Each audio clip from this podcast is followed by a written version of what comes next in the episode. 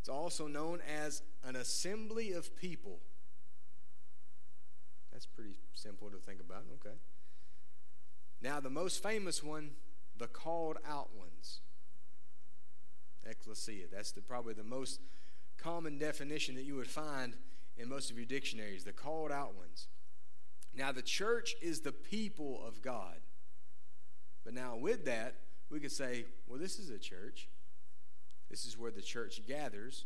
So, in a natural in a natural respect, we say, okay, well, the church building and the church people, that's a natural development. So people would say, well, that's you know, that's Abundant Grace Church. Even though, like on a Monday or Tuesday, there's nobody here, people still pass by and say, oh, that's Abundant Grace Church. That's the building. That's but what we know as the church is the people that are here, the called out ones. But so we're going to use those, you know, uh, synonymously, the, you know, use it for the building and the church. So you'll understand what I mean as we progress in this. But the definition also reflects that the people or the building belong to God. So either way, either way that you use it, the word church we as the people, as the church, or we as this building as the church, belong to God. So now, that's to say that we don't have not club parties here, because that wouldn't be of God.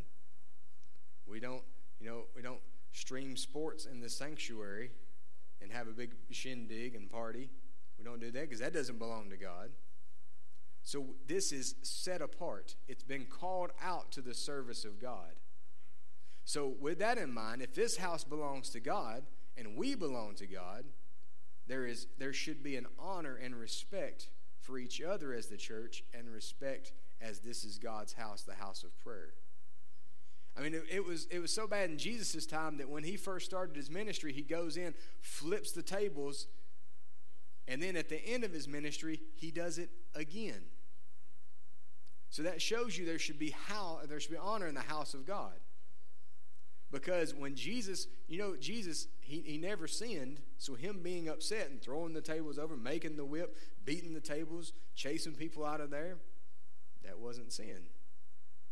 So with that, Jesus saw, and the anger of God was in him to say, You have made my father's house a den of thieves.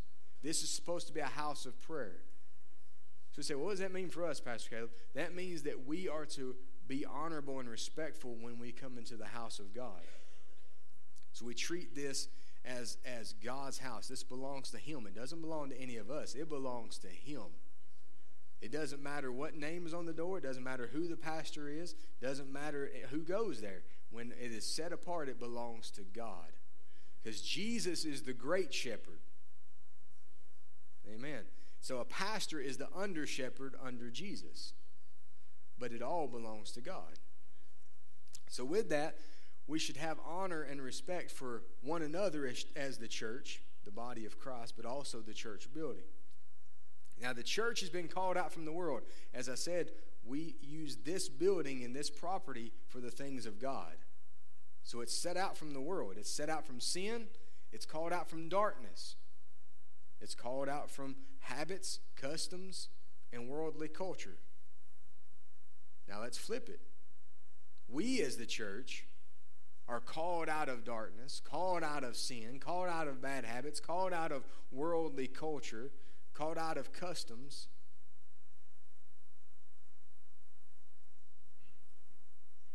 Amen. So that means that when we act and when we speak, we should have this in our heart and our mind of saying, all right, am I reflecting the church of God right now? Because the church really is in me. The Holy Spirit resides in me. So if I have the Holy Spirit in me, I am housing the, the Holy Spirit. So I am the church of God. So now how am I reflecting? How am I am I honoring my body? Am I honoring everything, honoring God by what I'm saying and doing? So we've really got to take that to heart. So if you want to write this down or turn there, John 17. John chapter 17. I'm going to read it from the, the King James. I also have it from the New Living Translation printed out here. So I'm cheating a little bit because I got it printed out in front of me. So I'll turn there King James first. Amen. John chapter 17. John chapter 17, verse 14 says, I have given them thy word, and the world hath hated them, because they are not of the world, even as I am not of the world. I pray not that thou shouldest take them out of the world, but that thou shouldest keep them from the evil. They are not of the world, even as I am not of the world. Now I'm going to read it from the New Living Translation. I have given them your word. Now remember, this is Jesus talking to God. So he says, I have given them your word, and the world hates them because they do not belong to the world, just as I do not belong to the world. I'm not asking you to take them out of the world, but to keep them safe from the evil one. They do not belong to this world any more than I do. So even Jesus is proclaiming, and he's talking to the Father. He says, I've given them your word. We've, I've called them out. I've given them something that sets them apart from the world and the things around them. So he says, The world hates them because you are with them, because they love you, because they, they want to walk with you, because they walk with me. They're my disciples. The world hates them. So I hate to burst your bubble. When you truly stand for Christ, people are not going to like you. Sounds like y'all have the testimony of that as well. But good. It means you stood for something. It means you stood for God. Amen. You know, I, I try to I try to be a friendly guy. I try to be, you know, positive and be, you know, friendly to everybody. But there's sometimes people have tried that friendliness. But I have to remain strong. I'll give you an example. I know I've got a lot, lot to, to teach this morning. The Lord gave me a lot, and it seemed like it was never going to stop. And I had to finally turn the fountain off and say, "All right, Lord, we got to quit sometime." Uh, but as far as the message goes, but there, I, I first started this job as a as a uh, courthouse researcher doing background checks, I went up to a small town, a little piece from here, and this older man. Every time I'd go in there, he was so hateful so mean. And I'd walk up to the counter and say, you know, sir, can you know, kind of use your computer, or, you know, to look up background checks for people that are applying jobs. And this dude cussed me out, slammed his window, yelled at me.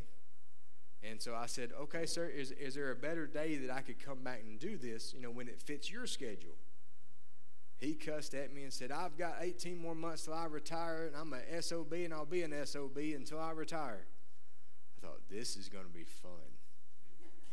so, anyway, so I just smiled at him and I said, Well, you have a blessed day. You know, I'll, I'll come back, you know, in a couple days. You have a blessed day, sir. And, and I think until up until he retired, this has been a, a little while now, up until he retired, I finally started gaining favor with him. It wasn't much at all because it took me a long time to gain what little favor I did have, where I finally got to go into his office finally got to sit down and carry on conversations. And finally, his, the lady that he had hired to work with him, she, she really liked me. She was really nice, polite. I don't know how she worked with that man, but it, it worked out to where before, I, before we left that county of my job, that I, I was able to have conversations with this guy. And he, I don't want to say he was friendly because that'd be pushing it still, but there was still favor in the eyes of this man that I had than when I first started. But it was because I kept showing the love of Christ, because I didn't return evil for evil, but I kept saying, Lord, it got so bad before I get out of my truck, I'd say, Lord, you know this man? I'd call his name. I said, Lord, you know this man? You know, I don't even think he likes himself. But Father, help me to have the love of Christ as I walk in here to this man and to talk to him. And honestly, I never really got mad to his face. I get frustrated and go out to the truck and say, oh, "All right, here we go again." But to it, but with him, I tried my best to show the love of Christ. But I think at first that love of Christ even made him more mad because I wasn't re- it wasn't giving him the answer he was looking for. So I will say when you stand for Christ, when you stand on the biblical principles that you're not always going to be the most liked person. Amen. that really had nothing to do with what I've got typed out here for notes. But we'll continue on. we as believers do not belong to this world but to God. Yeah, I've heard it put many different ways, but we're just we're just aliens traveling through. Now, we're not weirded out extraterrestrials, don't think of it that way. But we're foreigners. We're just passing through and going, we're, we've been sent here to do the will of the Father, and we're going back to where we belong at His, in His heaven, where we belong to, to be with Him. Of course, heaven's going to come here on earth. That's a whole other message. We'll discuss that later. but you understand what I mean. We don't belong here, we belong to God. Everything we should do, everything we do should belong to God.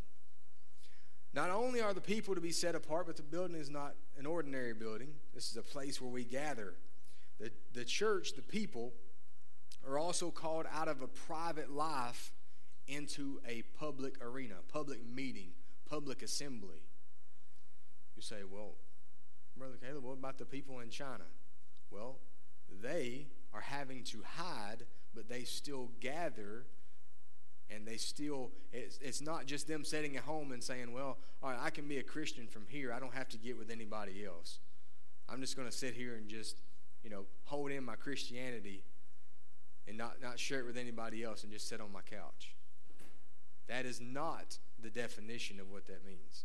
The definition of, of, of being called out of a private life means that you're coming out of those scenarios. You're coming out of your your home, you're coming out of just your what just you and yourself into a gathering, an assembly of people coming together with like-mindedness.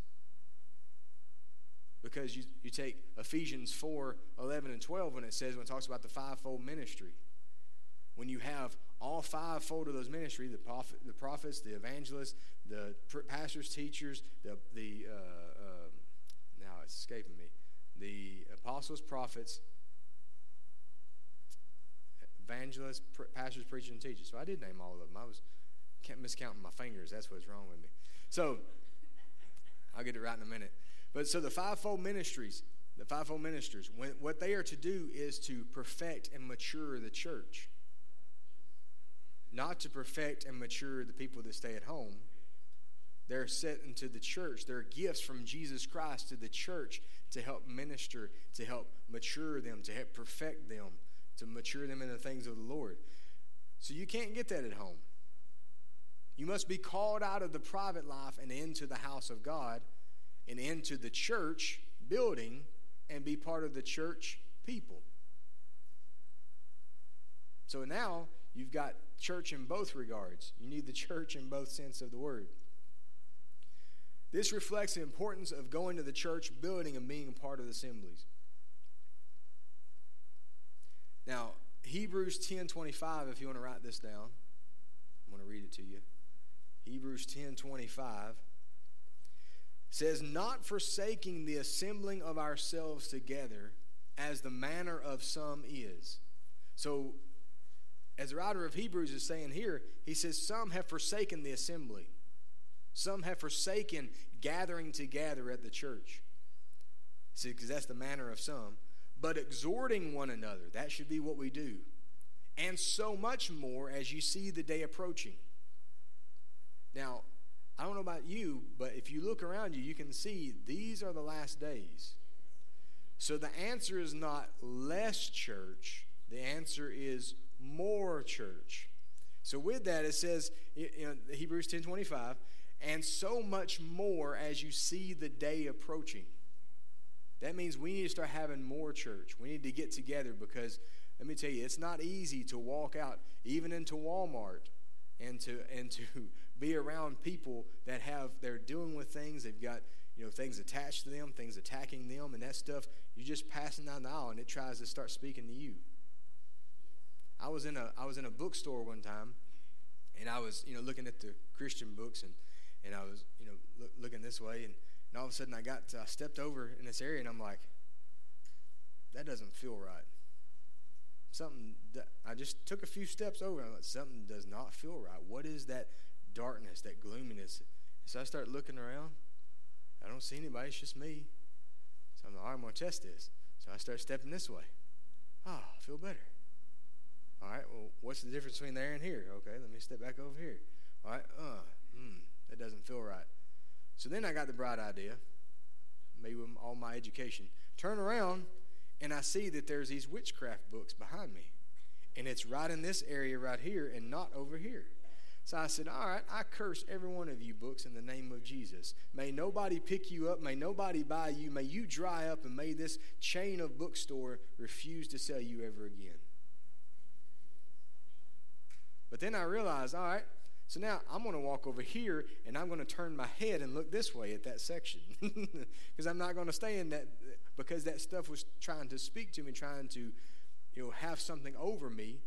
Although I belong to God, I can feel it. I'm saying, that's not right. That's not God. But what if you're in a place to where you don't speak to those things immediately? That thing keeps washing over you, keeps washing over you, keeps washing over you. Next thing you know, you're fighting depression, you're fighting oppression, you're fighting all of these issues because you have not spoken it, because you have not built yourself up in the Word. You have not used the Word of God, the sword of the Spirit, to cut those things off and to say, I don't, I'm not listening to that. You shut up. One of the, one of the first things I learned from Pastor Chris when we first started going to Engrafted Word was to tell my mind to shut up. I thought, that is so funny, but yet it's so powerful. Because, you know, as Dr. Barclay and Pastor Chris, which is Dr. Barclay is, is Pastor Chris's pastor, so he even submits to a pastor, so we have that chain going. So even even Dr. Barclay will say, "You have seventy thousand thoughts." Now my figure may be a little off, so don't hold that hold me to that. Your your mind has seventy thousand thoughts a day, but not all of them are yours. Seventy thousand thoughts a day, and not all of them are yours. So you got advertising speaking to you, all the commercials and things you see, all the billboards you see. But then you got the enemy trying to lob a fiery dart at you, trying to throw that in there. Will that stick? Will that stick in there? Ah, that didn't work. All right, let's try this one over here. Let's throw that and see if that sticks. And the one that sticks and you don't extinguish, ah, I'm going to use that one again. I got him. So you got to speak to those things and let the word of God come over you. But how do you do that? Well, you can do that at home. That's great and fine. But it's more effective when you come to the house of God with like minded people. Because this is where you can say, you know, brother or sister, you know, I, I feel, you know, I feel like something's bothering you. Can I pray with you? You don't, you don't have to tell me all the details. Let's just pray together. Whereas you've, that may be the last thing on your mind that you want to do is say, ah, I know I need to pray, but I don't want to right now. Kind of the same mindset of, oh, I got dishes in the sink. I really don't want to do them right now. I'll wait till later. And then the next thing you know, you've got a sink that's overflowing. You got the area around the sink's overflowing. And then it's worse. Same principle goes for your spiritual life. If you don't deal with it right then, it starts growing, and then it causes more work for you to, to take care of that.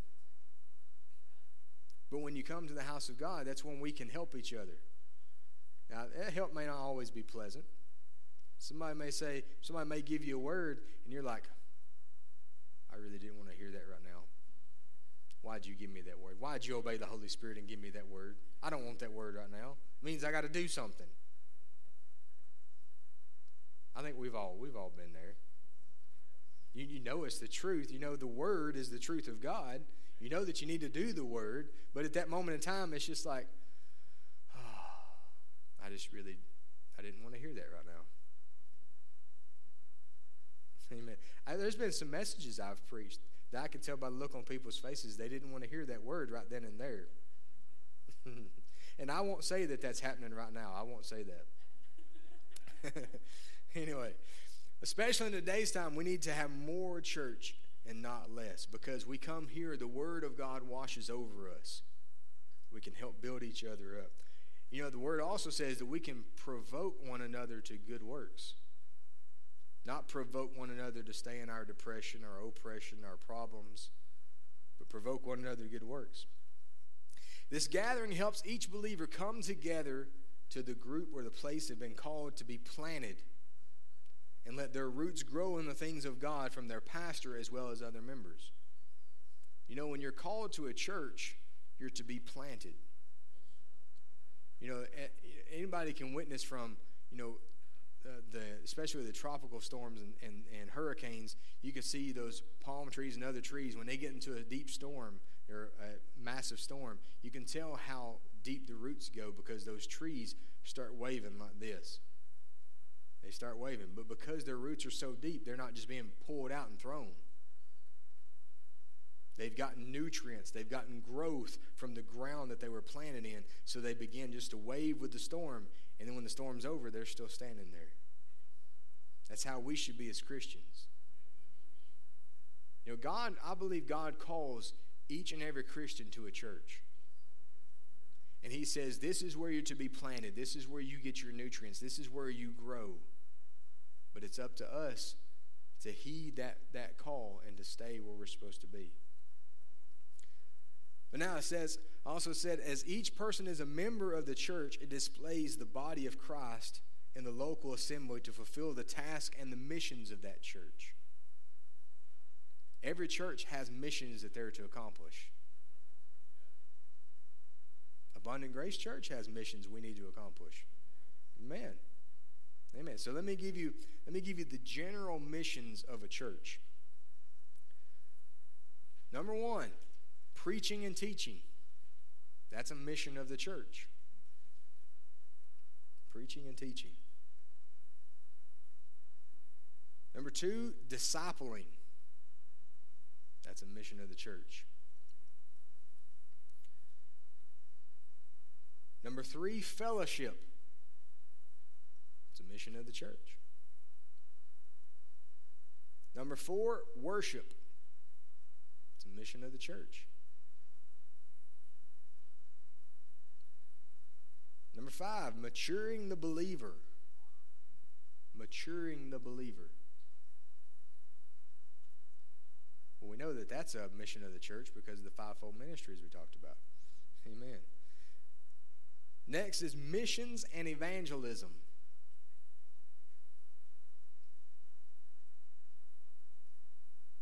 Our next one is ministry in the home. Now, that doesn't mean like that your preacher or your pastor comes to your home and preaches there. This means that the ministry that it goes on here is taken home and done within your home. Whether it be prayer, Bible study, laying hands on the sick, laying hands on the sick. I, I had some people look at me kind of odd, uh, probably a couple weeks ago now, because one of our one of our boys had uh, had an issue. I think he had a had a boo boo. I think it was Zach, our littlest one. So he come to me. He was like, "Did he have a boo boo on my leg?" And he's showing it to me. Of course, he's you know, being a boy, he's got to pull up his pant leg to show it to me. He can't just say, you know, I've got this issue. So he comes to me, pulls up his pant leg, and, and stick, holds up his leg. And so what do I do? We've taught our boys. I lay hands on it, I pray over it, teach them to pray over it, and then you know he. Once I'd done that, he was good. Put his pant leg down, took off running. He was fine. But it's it's those moments, and that person kind of looked at me like, "What are you doing?" I've never thought about that before.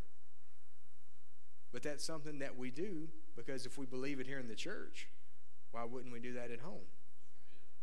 Because you, as a parent or a grandparent, you're, I don't want to be taken completely out of biblical context, but you're an elder at your establishment. You're an elder in your home. You're an elder, you know, to that child or grandchild that you can lay hands on that and believe and faith believing and that come to pass. But what a great testimony to a child to say, you know, even bringing them up in the things of the Lord, and they say, you know what? I prayed for this, and God healed it. So why wouldn't He, now as I'm 18, why wouldn't He do this for me? Because you've taught that child from years and years and years, and it being not just words coming out of your mouth, but it coming to pass.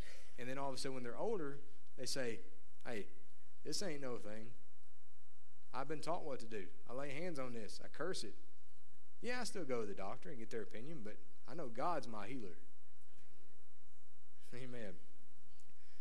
Another quick side story. I had a, had a gentleman at EWC. He was telling me that he and his kids they had lost an iPad. They laid it on top of their vehicle and didn't realize it. And they and the wife took off to a doctor's appointment and they live on some curvy back roads. And so they realized it was gone, realized what had happened. So them, they and their kids began to pray. They start praying every night. Father, you know, you, you know, we're, we're good stewards over our things. This was an accident. It wasn't, we didn't mean for it to happen, but Father, you said that you would return all things unto us. We pray for that iPad to be returned. All of a sudden, they got this notion you know what, we're going to check, we're going to check uh, the local sales thing or like a paper or something that wouldn't, they were selling it, but they were advertising, hey, found this iPad on road so and so. Please call if this belongs to you. So they called them and got it returned. But they said, you know, that built up the kids' faith so much of saying, you know, we, we pray over things when we're sick, but we even pray over things that, that were lost. And it comes back to us because of favor of God, because we are tithers, because we can declare tithers' rights. Amen. So our next one is ministering to material or natural needs. Ministering to material needs or natural needs. So, Pastor Caleb, what does that one mean? That means when we see somebody in need, we can help. We can help a family in need. We can help, you know, when storms happen, we can help others get, you know, food and shelter and help take care of them with the things that they have need of. So we're also that to others. But notice it said, and that one I listed ministering to nat- material needs or natural needs. But then our last one that I have written down, we could go for so much more. The last one I have written down is ministry to others. Ministry to others. Now, the church is also a spiritual house. So I'm going to give you four things. Now, this is kind of, you have all, I have all this massive list, and I have this one. This is going to be probably our series over the next few weeks.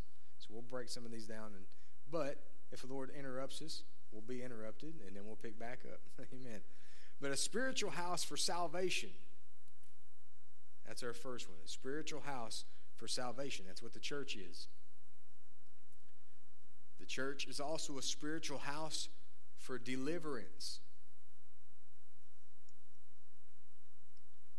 It's also a spiritual house for healing.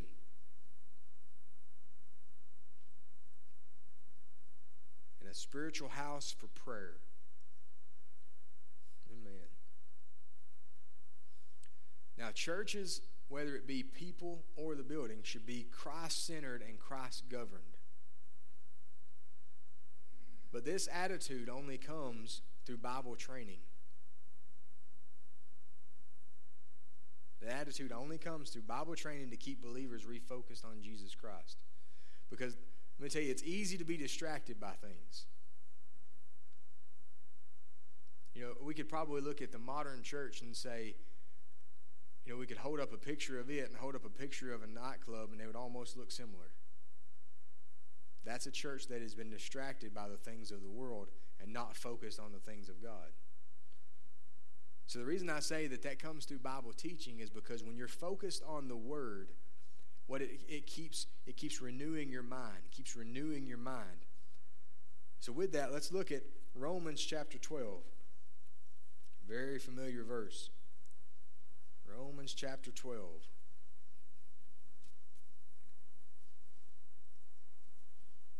Romans chapter 12, verse 2.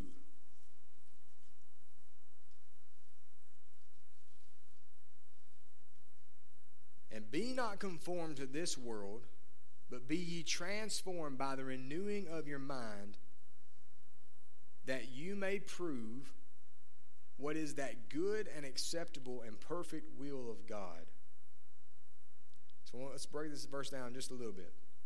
And be not conformed, or be not fashioned after, after in the same form as the world, but be ye transformed. The word transformed there means to be changed, conditioned, transfigured by the renewing. Renewing means to restore, to replenish, to revive, to reestablish, to make effective for an additional period. The renewing of your mind. Now, mind there just doesn't mean your, your brain, what you know as a brain, but your thoughts, your feelings, your will, your understanding, your emotions. Now, the Bible says to be you can be angry but sin not. So that shows that emotions themselves are not sin, it's how you deal with those emotions. It's how you handle those. But if you don't have the renewing of your mind all the time, then you start your emotions start having this overgrowth and you start you know, you can get uh, angry and start throwing things, start cussing people, as I found out in that little uh, town of that little older gentleman. But you can also fall into depression. And if that's not dealt with, dealt with biblically and correctly, you can fall into a very dangerous state.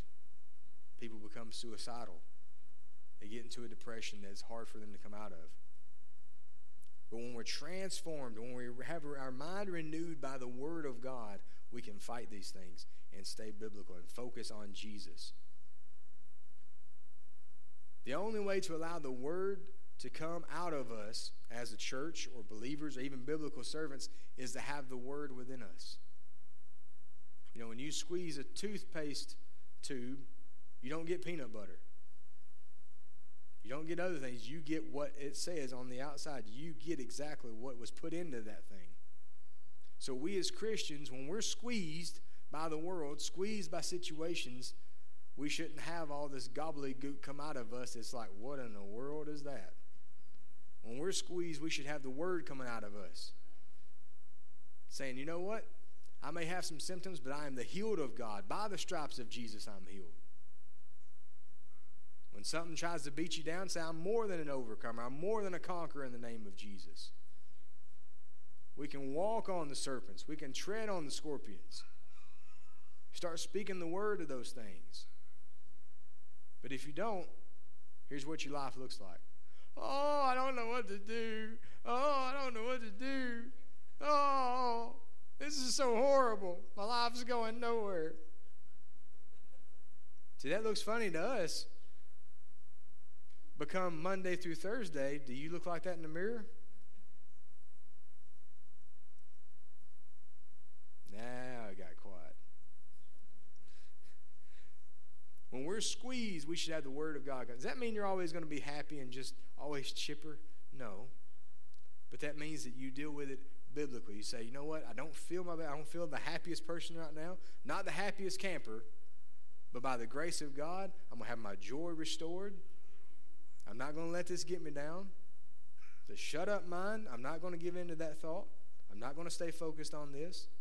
God has blessed me. You know, if you start counting your blessings, you, you get, get happy pretty quick. Because you could be a lot worse off. Amen. Now, I know the Bible says we're not to compare ourselves among ourselves, but when you start focusing on what God's done for you, you start getting happy really quick. Amen. Amen. Every day requires us to renew our minds. Every day. It's not something that we just do on Sunday morning or Wednesday night. We should renew our minds every day. Means yes, you come to church on Sunday, come to church on Wednesday, get refueled, get re-energized, get charged up like a battery. But then it's up to you to have those little supplemental charges in your personal time throughout the week being in the Word, being in prayer. But there's been plenty of times I've been I've went to the Lord in prayer and felt you know beat down, didn't feel that good, just, just didn't. Ah, I just don't want to do this right now. But I knew if I pray, things would change. So I, I would start praying, and all of a sudden you start feeling that boldness come upon you. You start declaring things. You start cursing the enemy, standing for God, quoting scripture, talking to God. Then the next thing you know, you start feeling like you could take on anybody. Say, all right, Lord, let me go to Walmart just to witness to somebody. I feel I know what God can do in me now. You start feeling that boldness of my God can do anything. And I'm a child of His. But if you don't pray, if you don't seek after the Lord, if you don't get in the Word, you stay in that first state and you just stay there, which is where the enemy likes for us to be. Because what do you think the devil would like more? An army that is that doesn't train, is not well disciplined, not exercised, or an army that knows their weapons, knows it in and out, and can attack him and defeat him. Because I tell you, as long as you don't quit, we have the victory. Because Jesus, we, we know how the end this book goes, right? We know that we are victors. We know that we have the victory. But we can't quit. So I'll throw this in there. Now, you could say, well, that's coming in the future. That's coming in the future. You can have victory now if you quote this book, if you talk to God, if you walk with God, you can have victory now and then. Amen. But it's up to you. You know, that was when I was in the military. We had a lot of guys that would, you know, they would work out. You know, they would. You, there was usually two groups of guys. Those that would work out when everybody else worked out, and that was the only time they ever did it. Didn't really care. Go home, eat 2,000, 3,000 calories, not care anything about anything else. All right, well, uh, tomorrow I get up and go to PT, you know, physical training again. Then you had the other guys who would show up with everybody else, work out just like everybody else did, and then they would watch what they ate, maybe exercise three or four more times during the week, and they were physically fit. Now, let me show you the importance of that. The guys that worked out more than just what was required, when it comes time for the PT test to prove that you could stay in the Army, stay in the military, they didn't have to worry about those tests. They said, yes, this isn't pleasant, but this is, I can do this. This is no, this is no big deal. This is like a normal work day for me. But then you have the other guys who done what was the least bit of required, but then didn't care any other time. They were the ones that were always having to, you know, they were always the ones that were struggling, trying to fight, trying to make sure they got everything just at the nick of time for their run, make sure that they had just the right amount of push-ups, just the right amount of sit-ups. It's just, oh man, oh I just gotta get, I got, I got 30 seconds. I got to do 30 more of these.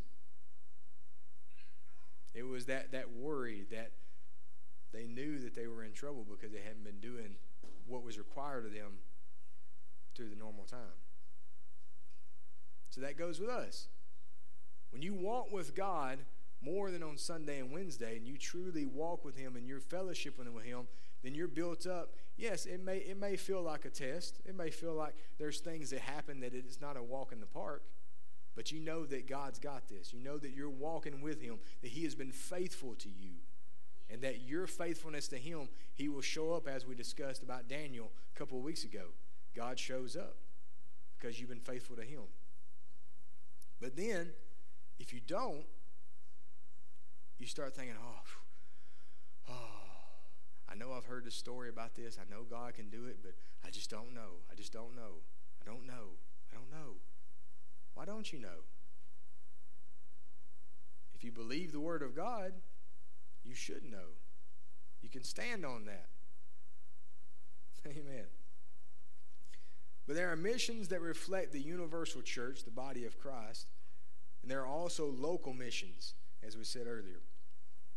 So we have our missions. So my next part is the church needs the church church needs the church. We'll try to wrap up, try to be a little quicker with this. I can tell you I'm not going to get through my other three pages of notes. That's only page two. So I won't make you stay here till 4 or 5 o'clock. We won't do that. but the church needs the church. The building needs the people, and the people need the building. I'm going to say that again. The building needs the people, and the people need the building. Well, Pastor Ed, what does that mean? That means that the building needs us, or it will fall to ruins. Because you can, we could all think of a, probably a couple of houses that we know nobody's lived in for years, and what shape is it in? The roof's caving in, the front porch is caved in. You got all of this, you know, animals and stuff. It's you know went through the house and had their way with it, The windows are broken out. It's in destruction. So this, this building needs us to make this the house of God.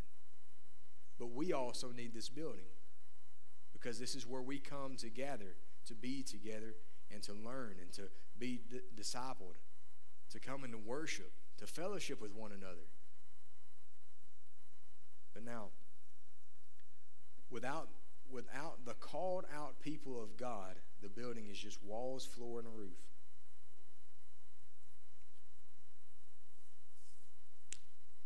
For us to complete the missions that we talked about a few minutes ago, we must not be a group of spectators.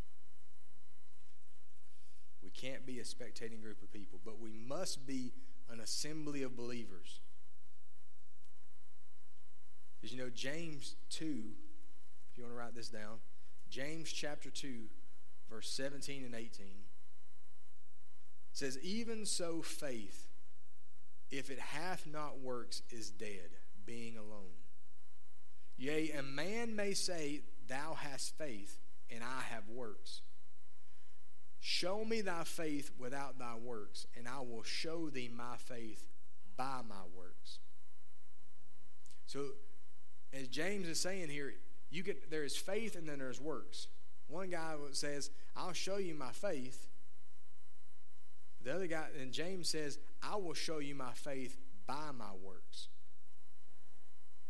You know, it brings to mind of we don't work to be saved we work because we are saved. So when we put our hand to something, it's not saying, oh, if I do this just right, God will accept me and forgive me. That's not it at all. We say, God first loved us, so I want to show my honor and my love to my God, so I serve him. So I put my hand to things. I put I do what I've been called to do because I love my God. You know, when when Mother's Day, when Valentine's, when anniversaries come, I don't say, well, I'm, I better buy my wife flowers, or I better buy her this, or you know, she'll, you know, you know, think that she, I don't love her, or you know, we got issues or something like that. That's not the case. I'm in preparing those ideas and what I'm going to get, and preparing those purchases because I love my wife. Not because it's required or to be in her good graces. It's because of my love for her that I get those things and I do those things. It's the same with Jesus, it's the same with God.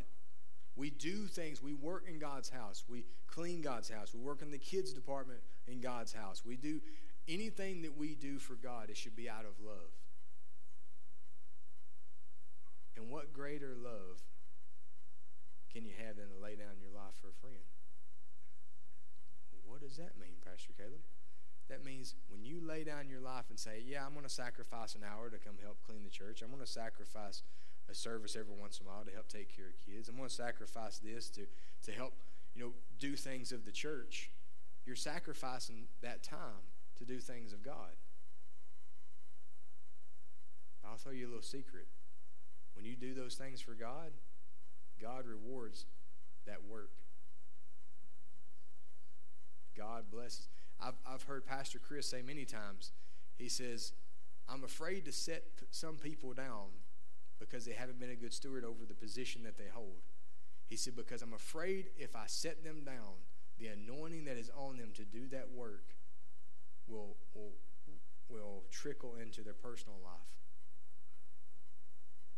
So, in other words, what Pastor Chris is saying, he says, when you're, when you're anointed to do something for God, which we should all be anointed to do things for God, when we are anointed in that, then it trickles over into our personal life, whether it be favor with the boss, whether it be, you know, just anything that anything that you could think of. It, it comes in favor in it because it carries over into your life, in your personal life. You know, I can tell when when as as I've grown in the things of God and God has appointed me to different things, I can see it happen in my finances. I can see it happen in my leadership with my job. I can see I can I can almost pinpoint you as the growth in my personal life has, has grown and been blessed, it all relates to me having something to do with the kingdom of God. So, what if you don't do things for the kingdom of God? What blessings are you denying in your personal life and your private time that you could be having as well? So, with that, back to what Pastor Chris was saying, he says, if, I'm afraid if I take them out of that position because they, because they haven't done exactly what they needed to, what kind of effect is that going to have in their private life? in their personal life. So that's something to think about. So, but to be a Christian means to be Christ like. Was Christ a servant? Yes. You know, you, you can think of when Jesus washed the disciples' feet. When he when he knelt down, you know, Peter said, Oh, no, you know, you're not doing that to me, Lord. You're not doing that to me. You're not going to serve me like that. And what Jesus say? He said, If I don't do this, you have no part with me. Then Peter's like, Not just my feet, just wash me all over. Just dump it all over. Just get me from top of the head to the soles of my feet. Just do it, Lord. But Christ had that attitude of being a servant, no matter what the job was. You, you could say, now we think about that. We say we wash each other's feet. You know, I grew up Baptist, so they would you know have a foot washing you know once or twice a year, and so you'd think, you know, some of those people's feet. I'm like, mm, I don't if I want to wash those again. But now you're retraining my thought. Got to think about those feet. That threw me off right there.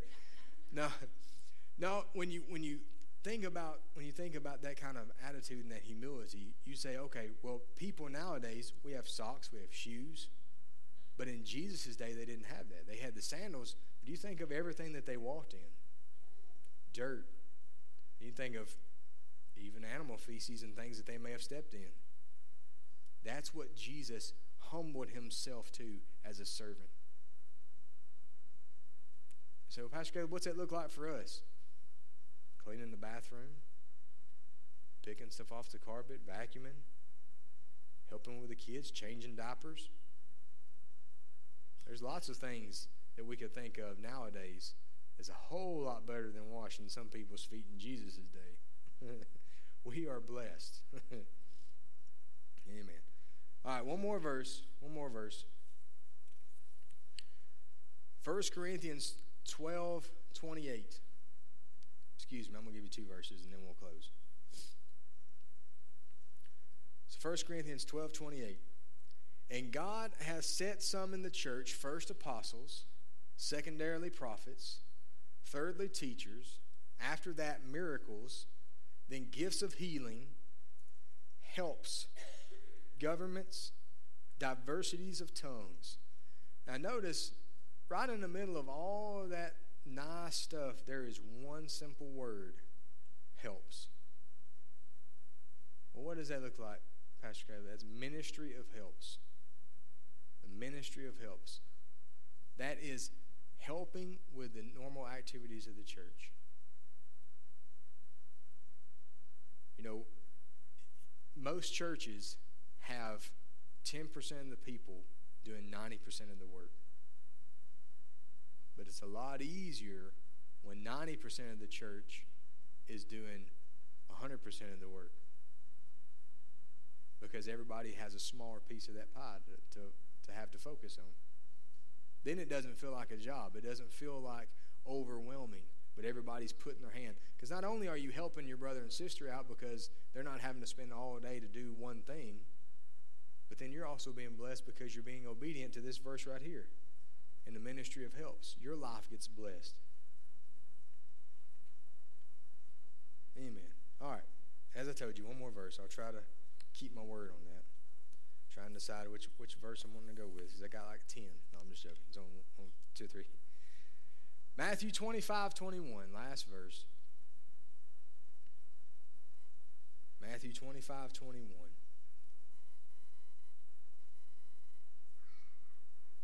Jesus speaking. It says, His Lord said unto him, Well done, thou good and faithful servant. Thou hast been faithful over a few things. I will make thee ruler over many things. Does the verse stop there? No. There's a little bit more. Now, when you hear somebody quote it, a lot of times they'll quote a little bit different version of that, and that's where they stop. But this verse in the King James does not stop there. It says, Enter thou into the joy of the Lord, of thy Lord. Notice that this verse, now we, we can break this down. The Lord said, Thou good and faithful servant. So apparently, this person served their Lord and done what he asked them to do. But now, not only with that, he says, You've been faithful over a few things. He didn't say you've been faithful over all this overload that I gave you. I just dumped everything on you. He said, You've been faithful over a few things. I will make you a ruler, which is a promotion over many. But then he goes on to say, Enter thou into the joy of thy Lord. This shows that the joy of the Lord comes when you're a faithful and good servant. So I'm going to read you verbatim because I went, I've done all the work of typing this out. I might as well read it. Notice that this verse displays there is only joy in the Lord after being proven to be a good and faithful servant. The church is called out from sin, the world, darkness, to do the will of God in reaching others with the gospel and serving in the local assembly to complete the missions he has given. So, as we said, the church is two things. Truly one, but we, with our vernacular, we, we call it two. So, we have the building as a church, which is it's good, that's acceptable. But the true definition is the church as the people. But we must honor both. We must take care of both. So, with that, we have missions that we are to do. And if we don't put our hand to it as the ministry of helps and as the church, our missions don't get done. And God will have to come visit us again and say, Why didn't you do this? Well, Lord. Or will He come back and find us as good and faithful servants that we can enjoy the joy of the Lord? Amen. May each and every one of us be a servant as the church and in our church fulfilling the call of God on our lives. Let's pray. Father, we thank you for this word. We thank you that we can be the church. We thank you we have your promises. That, Father, not only do we gather in the church building, but we are the church, and we thank you for that. There is no one like you, Father. May you help us, and may we have the attitude, the heart and mind to be servants of Christ, to serve in your kingdom, not just to be evangelists, not just to be Lord, uh, to witness to others, that is important as well.